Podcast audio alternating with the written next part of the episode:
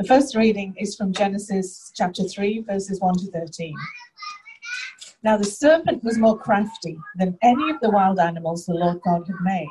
He said to the woman, Did God really say, You must not eat from any tree in the garden? The woman said to the serpent, We may eat fruit from the trees in the garden, but God did say, You must not eat fruit from the tree that is in the middle of the garden, and you must not touch it or you will die. You will not certainly die, the serpent said to the woman, for God knows that when you eat from it, your eyes will be opened, and you will be like God, knowing good and evil. When the woman saw that the fruit of the tree was good for food and pleasing to the eye, and also desirable for gaining wisdom, she took some and ate it. She also gave some to her husband, who was with her, and he ate it. Then the eyes of both of them were opened, and they realized they were naked. So they sewed fig leaves together and made coverings for themselves. Then the man and his wife heard the sound of the Lord God as he was walking in the garden in the cool of the day. And they hid from the Lord God among the trees of the garden. But the Lord God called to the man, Where are you? He answered, I heard you in the garden, and I was afraid because I was naked, so I hid. And he said, Who told you that you were naked? Have you eaten from the tree that I commanded you not to eat from? The man said, The woman you put here with me, she gave me some fruit from the tree, and I ate it. Then the Lord God said to the woman, What is this you have done? The woman said, The serpent deceived me, and I ate. The second reading is from John chapter 13, verses 1 through 11. It was just before the Passover festival. Jesus knew that the hour had come for him to leave this world and go to the Father. Having loved his own who were in the world, he loved them to the end. The evening meal was in progress, and the devil had already prompted Judas, the son of Simon Iscariot, to betray Jesus. Jesus knew that the Father had put all things under his power, and that he had come from God and was returning to God. So he got up from the meal, took off his outer clothing, and wrapped a towel around his waist. After that, he poured water into a basin and began to wash his disciples' feet, drying them with the towel that was wrapped around them. He came to Simon Peter, who said to him, Lord, are you going to wash my feet? Jesus replied, You do not realize now what I am doing, but later you will understand. No, said Peter, you shall never wash my feet. Jesus answered, Unless I wash you, you have no part with me. Then, Lord, Simon Peter replied, Not just my feet, but my hands and my head as well. Jesus answered, Those who have had a bath need only to wash their feet. Their whole body is clean. And you are clean, though not every one of you. For he knew who was going to betray him. And that was why he said, Not every one of you is clean.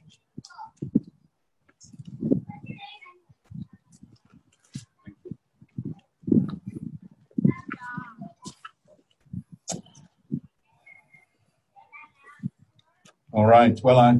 Whoa. That's a bit booming. I'll try not to be quite so booming. So I thought we would revisit a little bit Genesis 3, uh, but also contrast it with the reading that we had from John 13.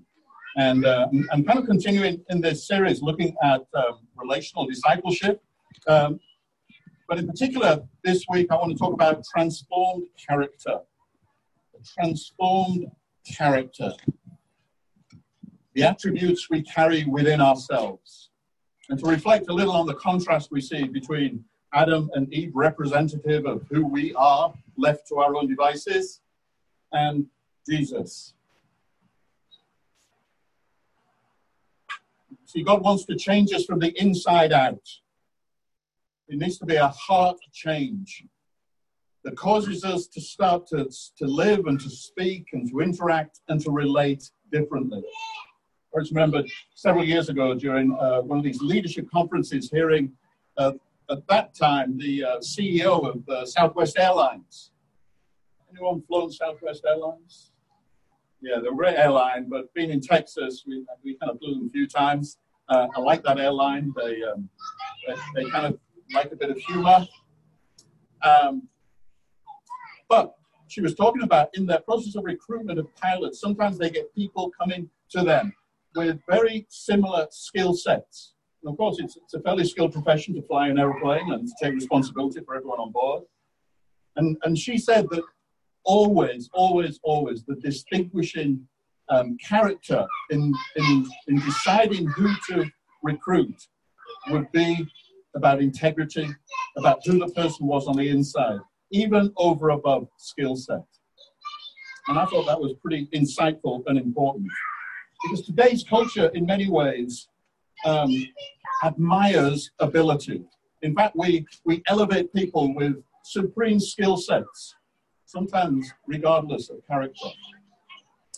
You know, we love our celebrities, the, the Tiger Woods who dominate, uh, people like Elon Musk, who is uh, an entrepreneurial um, person who's achieving amazing things, but there's a cost that comes with it. Steve Jobs is another one who was highly elevated. But sometimes when you get under the surface and hear about their lives and their families and their circumstances, it's a different picture. There's a great danger in the church when we elevate skill set at the expense of character.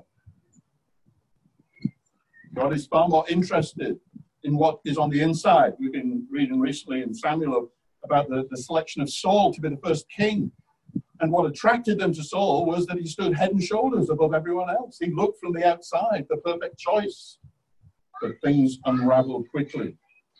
Paul says to us, I implore you, this is in Ephesians, after he's laid out this wondrous work that God has been doing through Christ and through the giving of the Spirit. And he says, I implore you to walk in a manner worthy of the calling with which you have been called. We've looked at this, this importance of exercising ourselves towards godliness. It doesn't happen by default or by accident or through passivity, but it, we're invited to enter into spiritual training as we yield to the light that comes our way from Christ, from His Word, and from His people, those three sources I've talked about. There's a wonderful story of um, Michelangelo, you know, the great artist of the Renaissance era. And uh, he produced this beautiful angelic sculpture. And somebody asked him, How on earth did you manage to capture this amazing divine splendor in this angel that you have created? And he simply said, Well, I just take a block of flawed marble and I chip everything away that doesn't look like an angel. And in many ways, this is what God wants to do in our lives. He takes flawed, broken human beings and He wants to chip away everything that does not look like His Son. That's the work that God is engaged in. And it's painful work at times. So we read in 1 Corinthians, so it is written, the first man, Adam, became a living being the last Adam, a life giving spirit.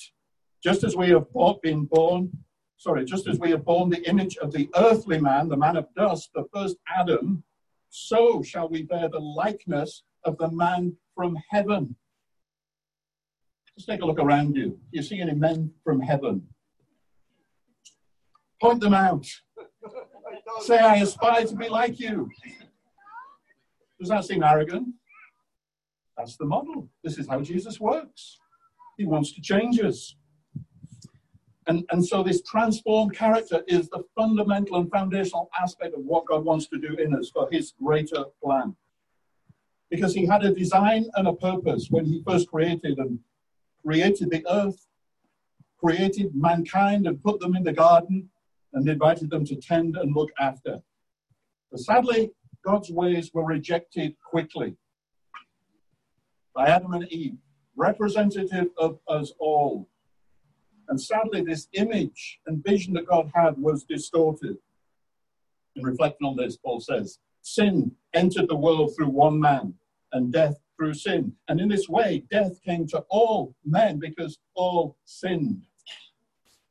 That word men is, uh, is an exclusive, inclusive term. Men and women, humankind, all sin. In other words, our, our, our passions, our inclinations, our desires turned away from what God wanted.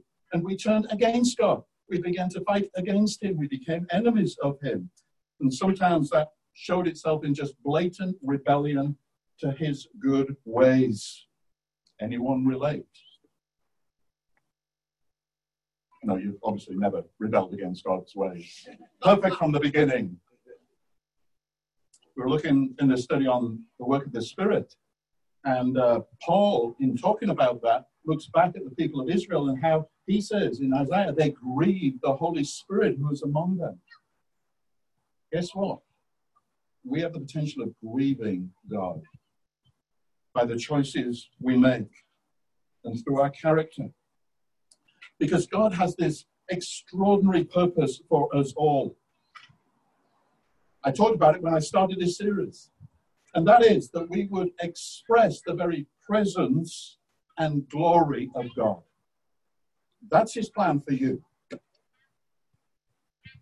A way in which he would bring his presence into the world and through whom he would demonstrate his glory. That's amazing to me. You know, I sit with people sometimes, sat with people this week, sat with people in many weeks. And, and sometimes you think, where's the glory? Where's the presence? Why are they speaking like that? You see, we get deceived so easily. Things get triggered in us, and we want to put people down and judge them and write them off and tell them how wrong they are. And I think, where's the glory? Have we experienced and been touched by the, the grace of God? But we can't live in that place any longer. We feel uncomfortable when we're like that. And sometimes I wonder. I think we need, we need to understand this amazing and wondrous thing that God has done in us, each one of us, through the Spirit, and recapture this, this vision of relationship with God and one another, and one another in a way that's costly and sacrificial, that is beyond us, actually. If our vision for our lives is within our own capabilities, you don't have the right vision. If your vision for this church is something you feel if we just work hard at it, we can get it right and it'll become what God wanted, we have the wrong vision. I want to have a vision that without the Spirit of God, without the power of God coming, without the very glory of God being poured out through broken, flawed people like you and me, it's going to be impossible. But with God, all things become possible. But you know, we look around us, we look on social media, we look at family interactions. My daughter's just got back from a couple of weeks with her in laws, and, and just the sadness of broken relationships, of the games that get played, the hiddenness, um, the avoidance of truth, and the disconnect that flows into our families and lives. And it, it breaks the heart of our Father who created us for oneness. So, three aspects. There's so many aspects of, of character that God wants to build into us, but I'm going to talk about only three. First one, you've heard me mention humble dependence.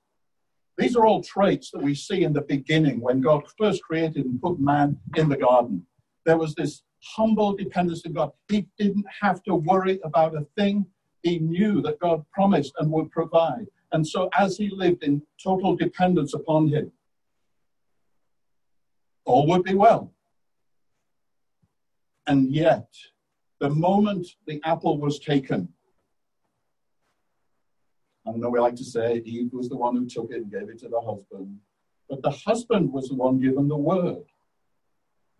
And he just passively sat back, let her do it, and even took it himself. That's the crying shame, guys, that sometimes we just sit back, we're passive, we let things happen when we are called to something more glorious. But this was one of the saddest moments in the history of time because we were created to receive everything we needed from God's hand and to live in that place of plenty but also humble dependence. And Adam and Eve, as for us, went from a place of trusting God to provide what they needed to a place where they took what they felt they wanted. And what was the consequence of their taking? The very things I've just described happen that happen in our relationships and our families. There's hiddenness, there's shame, there's guilt, there's fear. This is what happens when we try to live life on our own, independent of God and His love. We blame. it's Still saying, you know.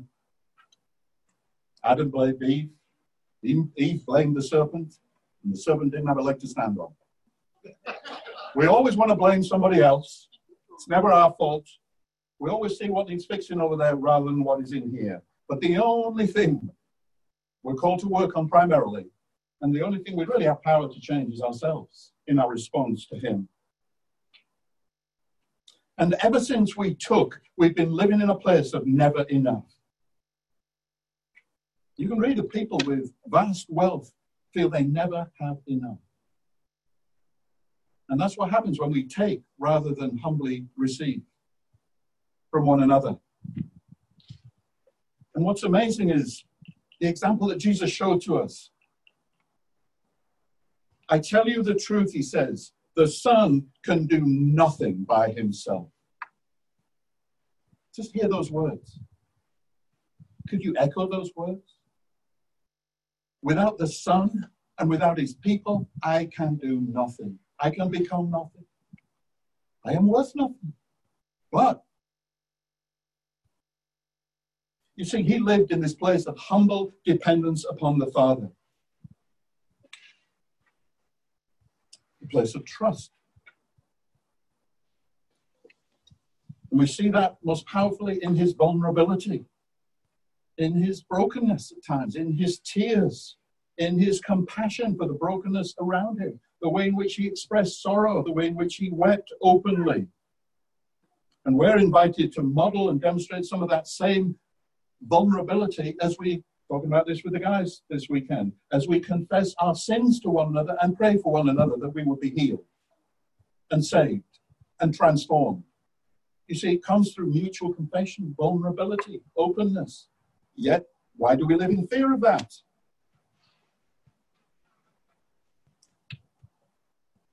Another good thing is when we share together how God is speaking to us through His Word and through His other sources of light. And we talk about how we're challenged by that. And yet there's, a, there's something within us, there's a deeper desire we know to become what God wants for us. But can we own the battle? Because each one of us is engaged in a battle for our souls and our very lives. But we go it alone too often. We think, I talk about that stuff, people won't like me, they'll judge me. But we're all in the same battle. All of us get saved by grace. And God has promised everything that we need. But to work it out together. I see the humility in Jesus in his openness and in his approachability. Whether it was lepers, children, the demon possessed, women, whomever, Jesus was open. He met with leaders, religious leaders. He was open to anyone and everyone. You know, one of the characteristics of becoming a megachurch pastor is that you're unavailable to anyone. It's, it's, it's, it's turning everything on its head. I don't understand it. But something gets a hold of us, you see. I remember in my early days in, in Austin, a church planting, I arranged to meet a couple, and I sat in a coffee shop having a cup of coffee with them. And at one point, this young guy turns to me and says, I can't believe we're sitting here talking to you and you're a pastor. I've never had a pastor take time to just sit and have a coffee with me. There's something sad about that. Anyway, humble dependence. Second one is expectant faith. Expectant faith. Adam and Eve living in the place where they can trust the goodness of God. They're in perfect relationship. We can take him at his word. This is what God wants to restore in our character, that we, we live anticipating good things from God. And yet the enemy comes in and challenges us and to try to convince us that, well, did God really say that? You'll not surely die. And we begin to doubt. Now, Eve actually had added to what God had said because he didn't say you can't touch it. He just said don't eat from it. But you see, we start to distort things when things get distorted. And one of the ways the enemy comes in to undermine our faith, and a good word for that is trust in the goodness of the Father, is that he undermines his word to us. He attacks the word of God and the truth that comes to us through faith. Remember, faith comes from hearing, hearing the word of God. That's why I preached recently about receiving light through the scriptures. Am I receiving God's truth? Because the moment I step outside of his truth and begin to doubt his word, I can be easily picked off, and we are. And Mary, and sorry, Mary, and Eve was. And the blessings that Eve and Adam walked in, in terms of provision, in terms of relationship with God, in terms of the garden and the blessings that came their way, was suddenly weakened through sin. But still, God wants us to restore this place of restored relationship, which is about restored trust. This is beyond just believing that Jesus is the Son of God. He died for my sins. He was raised that I be saved and taken to be with Him. It's actually to walk in relationship with Him, to listen to Him, to receive from Him, to experience Him through His Spirit, to trust Him, to totally depend upon Him because He's good and His word can be believed. I love how Jesus demonstrated this expectant faith with the raising of Lazarus. He declared it as a done deal before he was even raised from the dead, four days after he died. Now we see that and think, he's the Son of God, he's got all the power. But no, he'd laid that aside. He was a man. But a man expecting and trusting in the Father. Even from the cross. We can't imagine the stress and the agony of hanging upon a cross. And yet, he commits himself into the Father's care. What does that take? Is that beyond us? I don't think so. In our, in our episode from John 13, on the eve of his crucifixion, he knew what was coming his way. Jesus knew the hour had come for him to leave this world and to go to the Father, and he knew what that was going to mean in terms of his suffering. And yet, in that place when most of us would be freaking out, fully anxious, I mean, we, we get anxious about all sorts of things, don't we? And yet, in that place, here's Jesus taking thought of his disciples. It's extraordinary. He was expectant in the sense of he knew he was going to the Father. He knew his life was safe in God. He knew where he came from and he knew where he was going to. Do you know where you came from? Do you know where you're going? Do you have assurance from the Spirit? And therefore, do we live out of that place without anxiety? Not always easy. But expectancy is important. And there was a sense of his faith was unshakable. There was no sign of anxiety and worry. He faced the challenge of it as a human being, but nevertheless, he was still able to be present to his disciples, knowing that they were not going to cope quite as well. And one of the challenges for us, I think, when this, this character gets formed in us and this inner life, is that we are to be this non anxious presence in the midst of a world that is terribly afraid. But are we any different? We are meant to be. This is what God is restoring into us, or wants to do anyway. And the other thing that faith will bring out of us is sacrifice, is sacrificial service. Isn't this amazing? Not only was was Jesus able to entrust himself to the Father, to know where he's going, and to walk without anxiety and worry. But he takes a towel, he takes off his robe, and he gets on his knees and he serves his disciples. And ultimately, he'd serve them through his suffering and death. But you see, when we live with expectant faith that everything is secure, we can sacrifice our lives today and if we're living supremely for the benefit of ourselves and not for the sake of others, it's an indication that we're really not walking in this place of expectant faith to the measure God wants.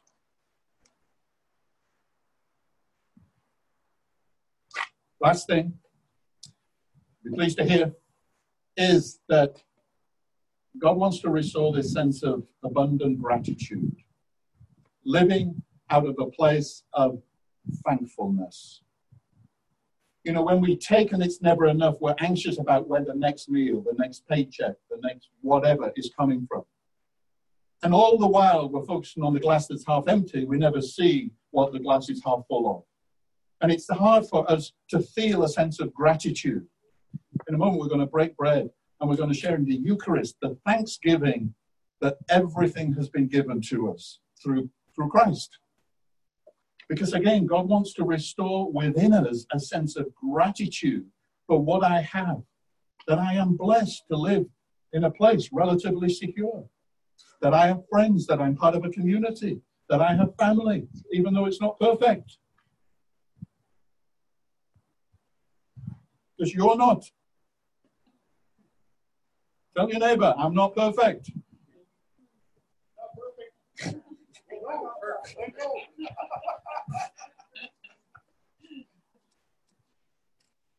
Did God really say, again, the questioning of the word, but to lead us to a place where we're not sure if God's really going to provide? And therefore, we cannot live out of a place of rest. Do you feel at rest? Do you feel in your life that you can rest secure and you can rest with a degree of contentment, even when things all around you may be uncertain? This is the peace that Jesus promised. He says, In me you shall have peace. Come to me, I'll give you rest. Now, in this world, you're going to suffer tribulation. There's a storm all around you, but in the middle of the storm, as we sang, I am at rest. I am at peace. Are there times when you feel that? This is what God wants to restore in you. This is actually what you've got to give to others. You've got a ministry of peacemaking because you're at peace. But if there's turmoil and disturbance within you, how can you minister peace to another? God wants to do it within us. And this is all about living in a place of gratitude, which is, you know, I think duct tape's the strongest power in the universe. Well, I've used that expression once again. But I genuinely believe gratitude is the most powerful force at work within us to bring peace, to bring life, to bring joy. And God wants to live in that place. But the enemy will take us from rather than delighting in the abundance that we have, is to focus on what was forbidden. You know, you kind of see walk down the road, you see that sign, do not walk on the grass. And there's a little bit of you wants to walk on the grass. Who's going to tell me not to walk on the grass? Who's going to tell me to wear a mask? Who's going to tell me to tell me how I should live? You see, there's, there's rebellion in us. We don't like rules. But we also sang that we've been, our life is not our own. So what are you protecting? And what are you missing? And what joy have you lost? We were talking about yesterday morning about both God's desire to enter into us. And, and one of the primary does that is through relationship and intimacy with people. And as we experience that, we're meant to experience a profound joy. And yet, many of us have been entered into with pain more than joy, and it is hard for us to rest in the place of joy. But nevertheless, this is the Father's desire for you. He feels the compassion and hurt that you feel, but nevertheless, He still wants you to rest in a place of joy. Joy unspeakable. The joy of the Lord. So many injunctions in scriptures for us to give thanks. The psalmist, 103, forget not all his benefits, give thanks for what he has done for us. Enter his gates with thanksgiving and his courts with praise. Did you come here with a sense of, I just want to give thanks? I just want to praise God. I can't get over what he's done for me. I can't get over how he's saved me and he's forgiven me and he's given me mercy and he's poured his spirit out upon me and he's put me in the midst of these beautiful people. Let's all rise up and give thanks, shall we? Anyone come with that sort of mentality and thought in your heart and mind? But it's true. Like Peter says, even in the world, in a world of suffering, of difficulty, of challenge, you can experience unspeakable joy. Let's give thanks for that. Let's receive that. Even like Christ at Calvary, we can endure all things through Him, through the one. Be strong in the Lord and in His mighty power. God has put His mighty power, the same power that raised Jesus from the dead, is at work in your body.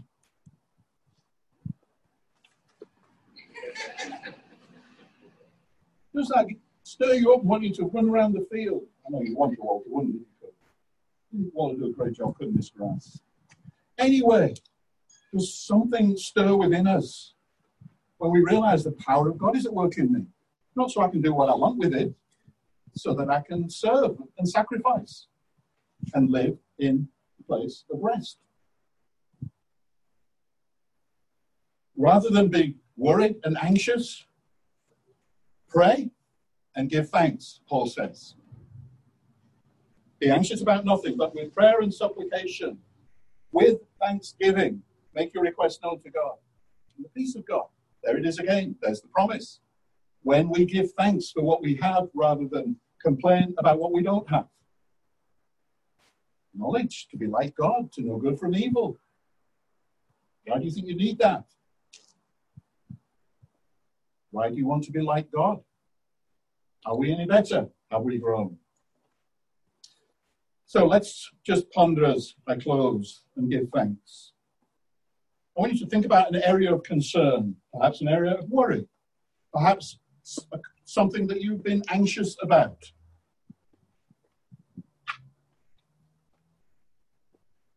I had a conversation this week with somebody who um, um, told me that um, people are going to different services. And um, God will say, well, who are these people? But you see, also that that triggers something in me. I get concerned about that. And I can allow that to dominate my thinking. And I can begin to worry about something that really shouldn't have any power. I don't know if it has any truth, but you see, these things come in and we start to think about that. So, what do I do with that?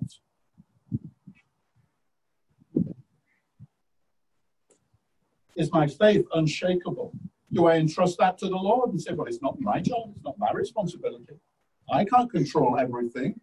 Why should I worry about it? People make choices. People have always done that.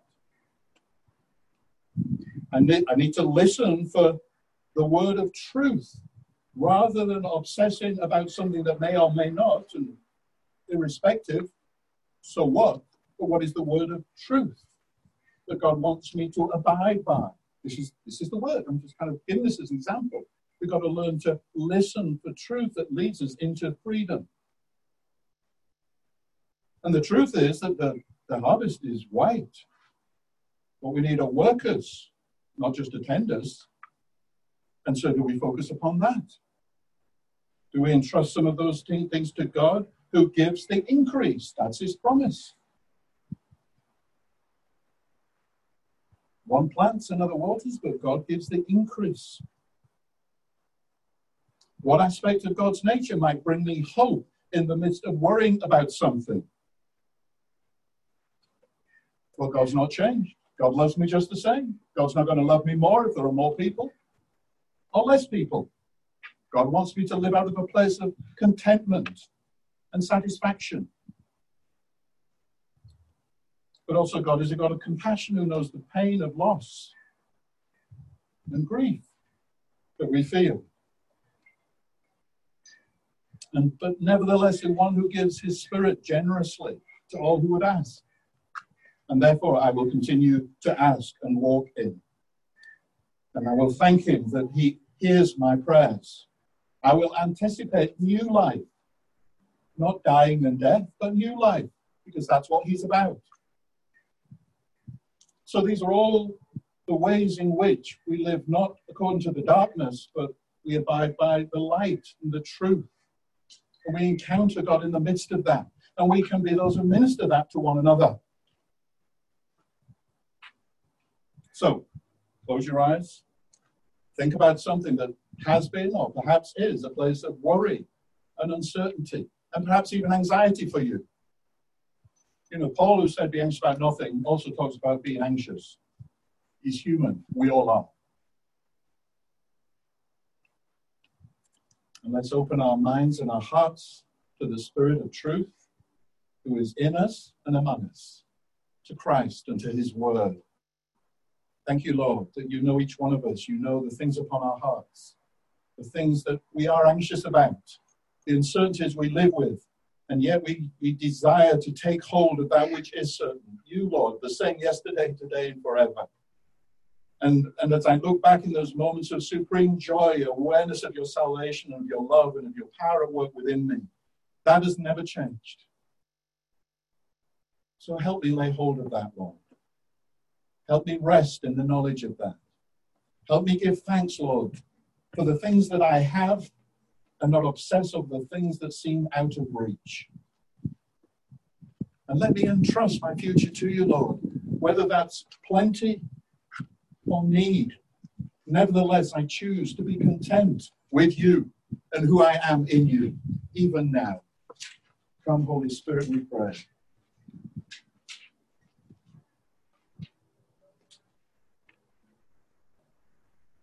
Without you, we can do nothing, and yet with you, all things become possible. So lead us to this place of plenty, we ask. In your precious name, Lord Jesus.